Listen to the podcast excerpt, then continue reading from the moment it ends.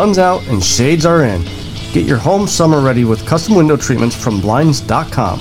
Get a high end look without the high end price with the most popular outdoor shades, and transform your backyard into the perfect weekend oasis with the light filtering shades that help block UV rays without obstructing your view. Plus, right now, Blinds.com is offering up to 35% off everything, making it a breeze to upgrade any room in your home, indoors or out. With over 25 million blinds sold and 35,000 five star reviews, there's a reason why Blinds.com is the number one online retailer of custom window treatments in the world. Whether you do it yourself or have them handle the install from start to finish, Blinds.com makes ordering custom window treatments online easy, with free shipping and a 100% guaranteed perfect fit. Sunshine and barbecues are in the forecast. Upgrade your backyard and window treatments with Blinds.com today and enjoy your new view all summer long. Go to the link in our show notes to shop up to 35% off site wide. That's the link in our show notes for up to 35% off site wide. Rules and restrictions may apply.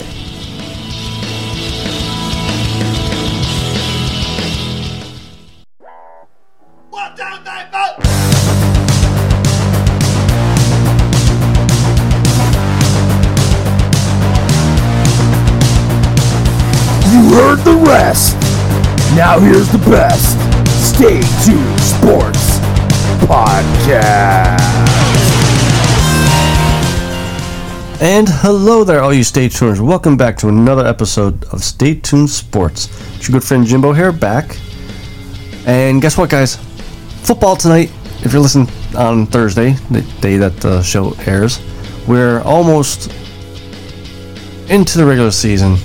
We only got about four or five more weeks. You know, it just seems just like yesterday. Tom Brady was winning the the Super Bowl um, for the Buccaneers. But um, yeah, I'm starting to get excited about football. Gonna talk a little Carson Wentz. Um, you know, kind of giving it to the, the Eagles. My conspiracy theory. I'll be talking about that and, and possible replacements for the Colts to help uh, cover while Carson is out. Um, but before we get into the show, um, head over to staytunedsports.net. That way you can follow all of our social media accounts. It's on the right hand side there, our Twitter, our, our Facebook.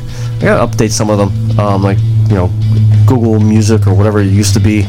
Uh, I still have I have that on there. I gotta update that, but um, definitely follow us there because you know, especially the Facebook page um, for Friday nights when we have the Stay Tuned Sports podcast truck series over on YouTube, uh, which is presented by uh, 3Y TV. They do an awesome job with the, the commentating and everything, and as, as well as the races too. The racers too, they put a hell of a show on um, every week. Uh, and also head over to www.buymeacoffee.com slash stsports in case you know you want to help support the show. Um, you can buy me a, a coffee or, or i think i have it set up for a beer. Um, especially with football season coming you know coming up i'll be having a lot of lot of beers watching the, the philadelphia eagles because I, I don't know how don't know how the season's going to go. I think next week i'm going to start my um, too early to predict you know games for the season. But um but yeah so jumping right into the show last week last friday uh, the stay tuned sports truck series was at kansas. And pretty good show pretty good race. Um, andrew himmelman won the pole took the butt kicker challenge and ended up winning the race. So he ended up winning the butt kicker challenge. I believe that is only the second time this year that a racer was able to complete the challenge, which is if you win the pole, you have the option to either take the challenge or not. If you do take the challenge, you start in the back of the field, no matter how many cars are back there, and you have to work yourself all the way up to the front uh, to win it.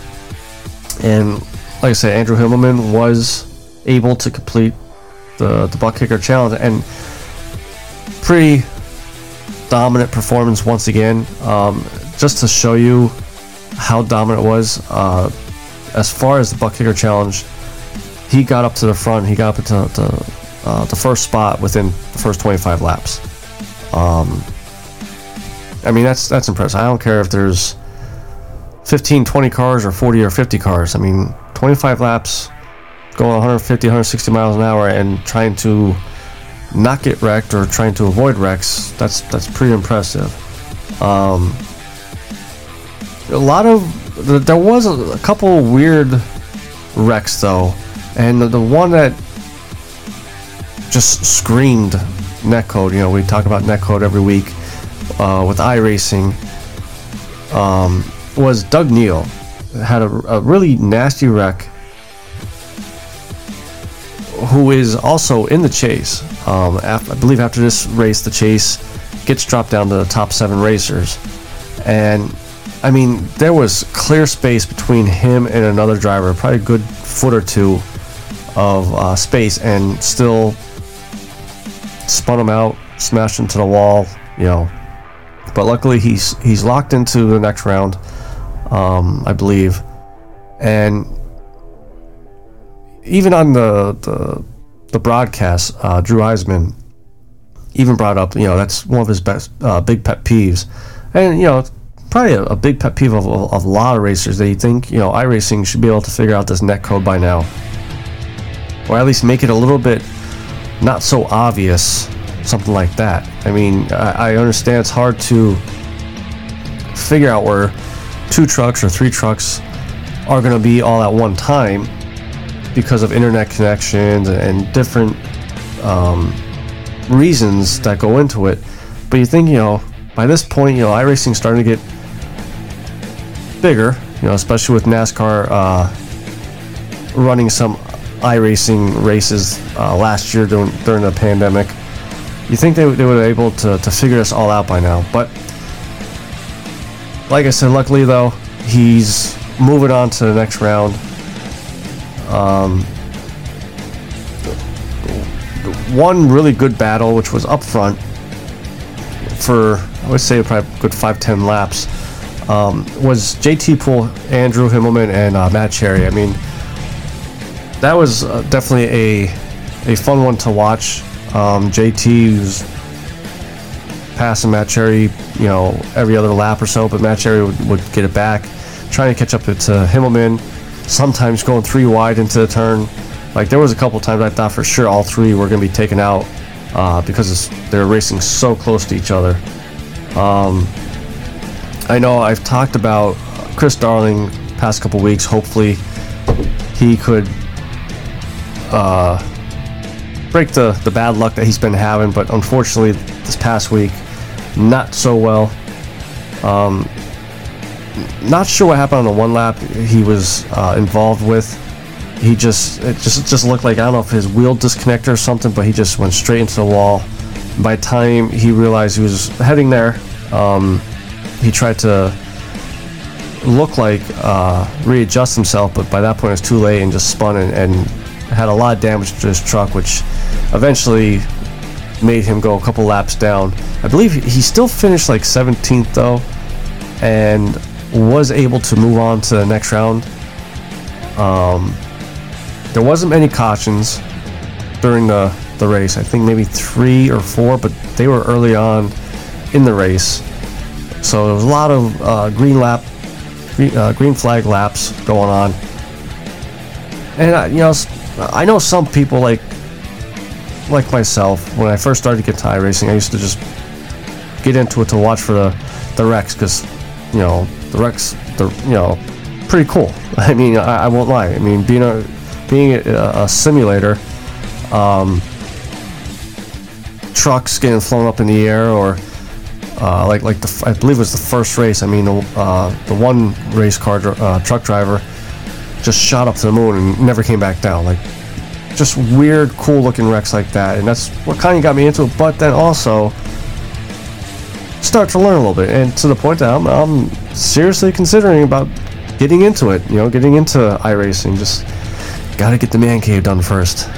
I'm working on that. I know you guys probably been hearing me talk about that for a year or two now, but it it's coming. It's getting there. Um, as far as the STS truck, James Lorello, he came in fourth place. He's locked in, obviously, uh, to the next round. I believe he's in second, though, with Andrew winning this one. Andrew jumped him. and knocked him out of the first spot. Um, this upcoming weekend, this Friday, they're at the Milwaukee Mile um, over on YouTube, 9:30 Eastern Time uh, on 3Y TV. And normally I pick my my three racers to watch. Um, really, I'm only gonna pick two uh, this week because it, in a way it feels like this is gonna come down to Andrew and and James Lorello at in the end. You know, I'm not writing off the other guys. I'm not trying to disrespect them or anything, but Andrew's been on fire for the past five, six weeks or whatever, and so has James. James has seemed like to pick up. He, he picked up the pace compared to the beginning of the year, and these guys are definitely battling out for the championship. And so both those guys, I, I think, are going to put a, a, a, hell of a race on uh, this weekend. Um, also, before we go to our next segment, though, for any drivers out there looking to join a league, uh, make sure you contact the NSRA League's Facebook page, as well as if you have a business or a podcast and you would like to sponsor races or some type of um, award or something like that. Make sure you head over to the NSRA Facebook page, send them a message, and they can give you the information or answer any of your questions that you may have. Earlier in the week, Carson Wentz has gotten hurt. Surprise, surprise. Um, I believe it was like Monday or Tuesday it happened. They said that he was rolling out to do a pass and he felt a, a twing in his foot. Um, the reports can't start to come out that he could either opt for rest and see how it goes or get surgery and be out multiple weeks. Now, before I get into the trade replacements, it just I know I'm being, you know, probably a typical Eagles fan saying Wentz is trying to screw us, this and that, but just found it really weird that he comes out and says he's going to rest it, see how it goes, and then go from there and decide what he wants to do. And then the next day he says, nope, doing surgery. I mean, it's not going to get better in one day. Jesus, dude. But as far as the um, surgery, he's going to be out 5 to 12 weeks. Now, as far as the Eagles, when they traded Wentz to Indy, they got a second round conditional draft pick, which the condition was if Wentz played 75% of the offense snaps um, in the regular season, that second rounder would turn into a first rounder. Or if he played 70% of the, the snaps and the Colts made the playoffs, it would also turn into a first round draft pick. Now, obviously, if he is out more towards the 12 week side, and obviously he's not going to hit the that 70% mark. I mean, there's 18 games this, this year, or 18 weeks this year. Um, I believe 17 games. You know, the only way Philly's going to be able to have a chance at this first round draft pick is if he comes back week five maybe even week six. But even by that point, it's really going to be hard to um, get that first round draft pick. But still, I mean, hey, a second round pick, you, you still find some good players in the second round. You know, you look at the Eagles' history in the second round. You know, LeSean McCoy, DeSean Jackson. Um, you had some good picks in the second round that turned out better than the first round draft picks. But so obviously, soon as he got hurt, the speculation started. Are the Colts going to trade for somebody? You know, they got a bunch of young quarterbacks that, let's be honest, probably are not going to win many games if they are filling in for Carson. Um, so it got me thinking, you know, thinking about what what quarterbacks can the Colts go after in a trade free agent wise, there's really not much out there. You know, you got RG3, but he's thinking about getting into the broadcast booth. Um, you have Blake uh, Blake Bortles, which I don't think would be a bad pickup. You know, he's not going to win you, you know, 12 straight games to till Wentz comes back, but I don't think he's also going to lose 12 straight games.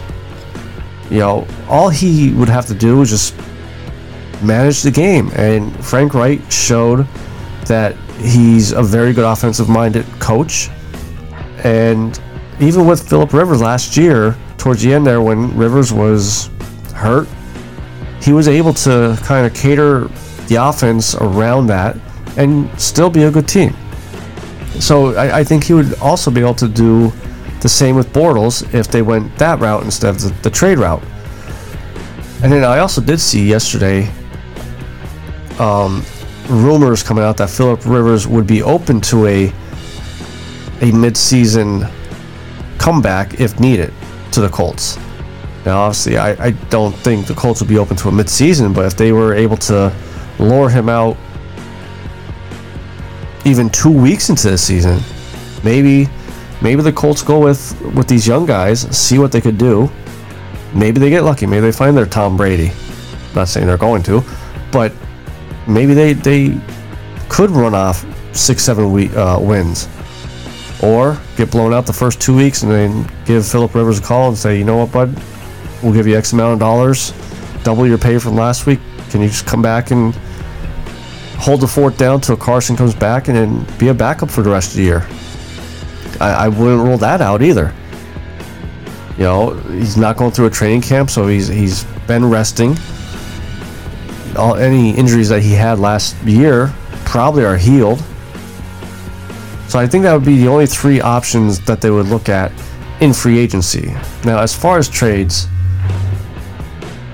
this is just funny if this this one were, were to happen. Obviously, Nick Foles, you know, he's really only good in Philly. At least if you look at his career.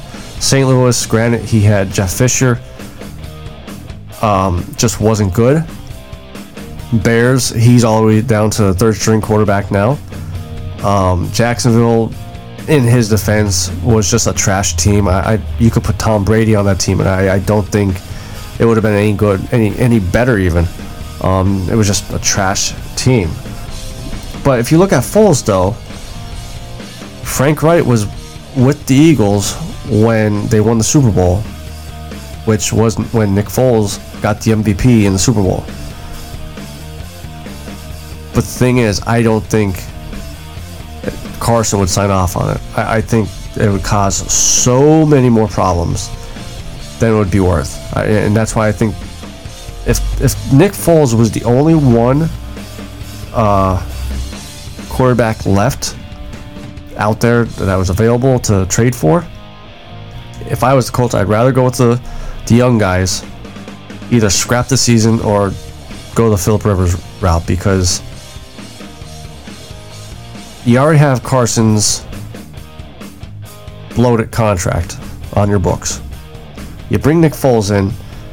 I I believe he's getting four million this year and like eight next year. Yes, four million dollars for a quarterback like Foles, I think is a steal. But then you go into the rest of the season with Carson looking over his shoulder again, especially if Foles plays as well as he did with Philly when Frank Reich was the offense coordinator. And then what does the Colts do then? Do they give Carson the team back? Or do you stay with the high hand? You know, you, you, you've shown that you um, want to win now by trading for Carson for a, a good quarterback and giving up all that draft, you know, the draft picks, the, the second, the, you know, possibly the first with a third round draft pick. Um, so you don't want to regress by maybe give, giving Carson the offense back and then playing bad. And if he does play bad, will Nick Foles be able to regain that magic, that that momentum that he would have earlier in the season? So I, I, I, I don't see Foles going to the Colts, but out of these um, three pick uh, three quarterbacks I have here, he's the best option if they could pull it off somehow. The other one, which uh, this other option, which I, I think would be the more suitable one, if they could pull off the compensation, would be Marcus Mariota. He's not a bad quarterback. I, I really don't think he is. I think he was just in a, a bad situation, a wrong situation in Tennessee. I mean, he played good with the Raiders when he came in. You know, we played um, against the Rams. He had a couple touchdowns, over 200 yards passing. And again, Frank Reich has shown he knows what he's doing. So he'd be able to, to cater the offense around Mariota. Now, the problem with Mariota being with the Raiders, he just restructured his contract to more of a team friendly um, contract. You're going to have to unload picks and probably a player. But now you're back into you just gave up three draft picks for Carson Wentz. So how do you pull it off? I, uh, uh, you know, if they could pull it off, though, I, I think that would be definitely a huge upgrade over over the, the young quarterbacks they have right now on the team. And then this other quarterback, which you're all gonna probably laugh at me, I guess in a way, um, Mitchell Trubisky. I mean, why not? I mean, again, with Chicago, maybe that offense wasn't the right you know offense for him. Even though in 50 career starts, he's 29 and 21 with a Pro Bowl. Now he's he's backing up Josh Allen right now with Buffalo. So again, he's going to be kind of same situation as Marcus Mariota, where you're going to have to load draft picks, a lot of them, because if he gets traded to the Colts, who is going to be Allen's backup if he's hurt? I mean, do you trade one of those young kids to the Bills? But also, Josh Allen is still young, so it'd be kind of pointless to bring young quarterbacks in unless you're hoping to, to groom them and be able to flip them for future draft picks. But those are like my the only three quarterbacks that really stood out to me that would possibly be options if the Colts could pull off the trade. I don't see Foles going just because, like I said, it'll be more drama than what it's worth to bring him in for even if it is the 12 weeks. Um, I think Mariota would be the best option.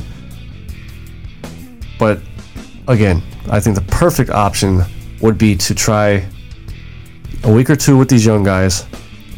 If they do good, you roll with them till Wentz comes back. If they don't do good, you give Philip Rivers a call.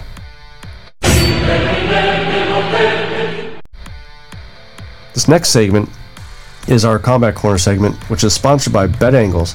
Live scores, odds, and the best expert picks every day. Start winning today at betangles.com. So we got UFC 266 this weekend.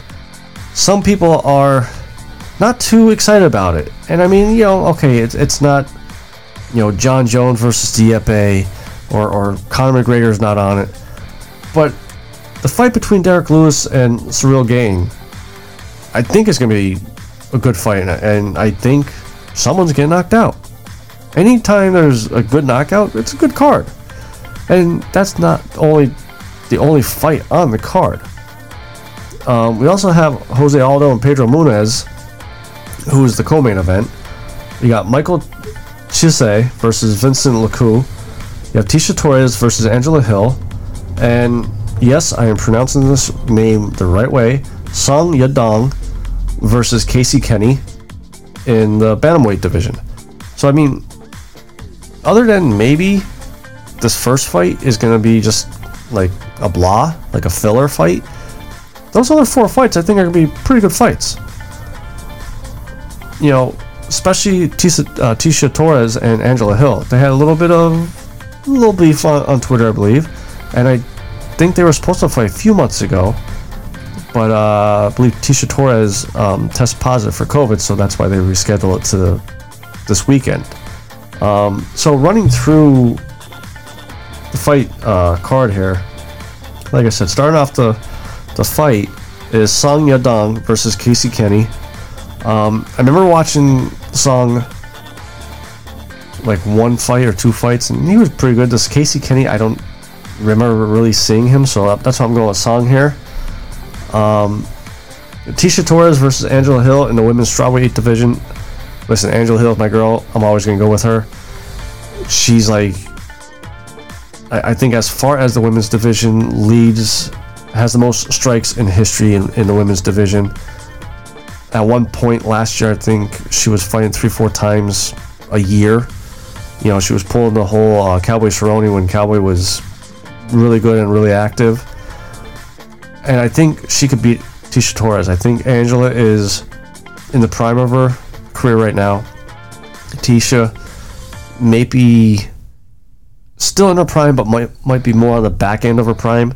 And I, I think Angela is gonna pull off the win here in the women's strawweight division. Then we have Michael Chiesa versus Vincent Luque.